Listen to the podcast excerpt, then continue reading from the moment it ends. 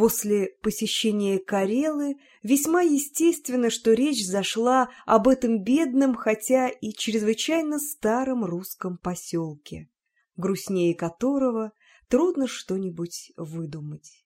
На судне все разделяли это мнение, и один из пассажиров, человек, склонный к философским обобщениям и политической шутливости, заметил, что он никак не может понять, для чего это неудобных в Петербурге людей принято отправлять куда-нибудь в более или менее отдаленные места, отчего, конечно, происходит убыток казне на их провоз. Тогда как тут же, вблизи столицы, есть на Ладожском берегу такое превосходное место, как Карела, где любое вольномыслие и свобода мысли не могут устоять перед апатией населения и ужасной скукою гнетущей скупой природы.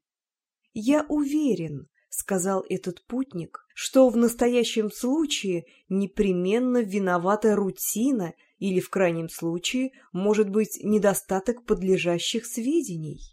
Кто-то, часто здесь путешествующий, ответил на это, что будто и здесь разновременно жевали какие-то изгнанники, но только все они недолго будто выдерживали.